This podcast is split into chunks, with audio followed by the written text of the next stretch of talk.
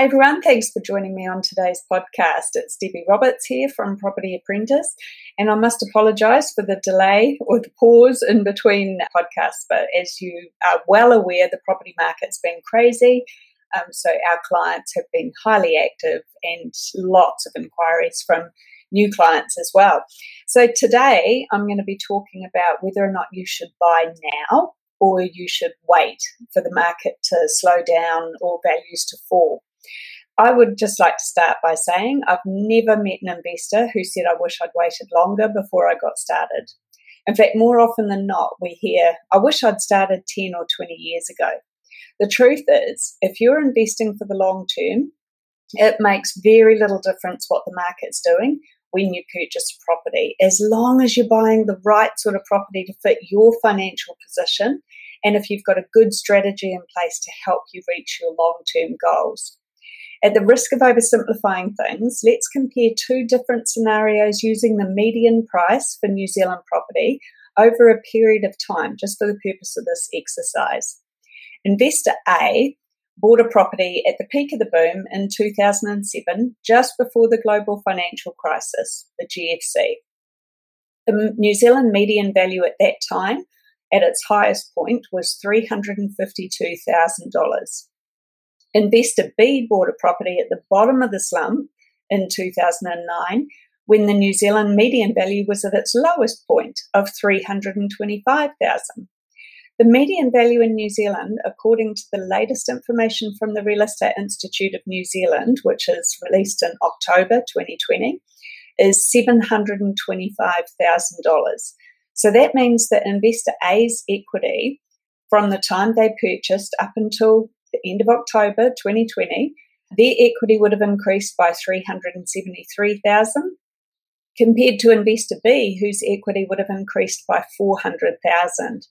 As you can see, if investor B managed to time the market perfectly, they'd currently be twenty-seven thousand dollars better off than investor A, which isn't to be sneezed at, but if only it was as simple as that.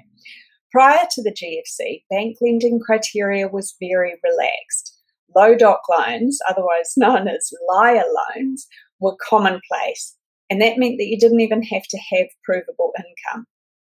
After the global financial crisis, however, bank lending criteria became really tight, which meant that many people who could have got lending in two thousand seven weren't able to get lending in two thousand nine.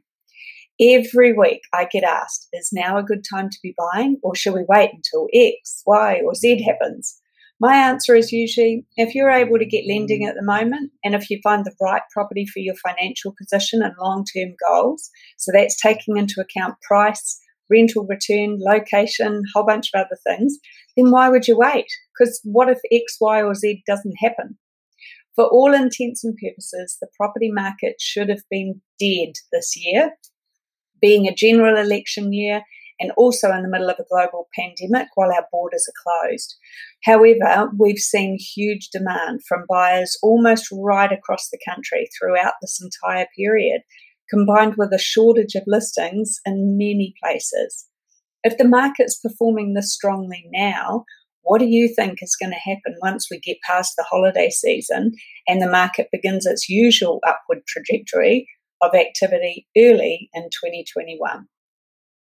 Some homeowners could be forced to sell their properties due to the economic fallout of this pandemic, but will they need to sell their property below value? Unlikely. Not with buyer demand being as high as it is, and with the current shortage of listings in so many parts of the country.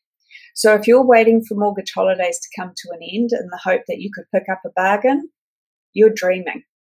The Reserve Bank of New Zealand has recently indicated that they plan to reinstate the restrictions on deposits by May twenty twenty-one.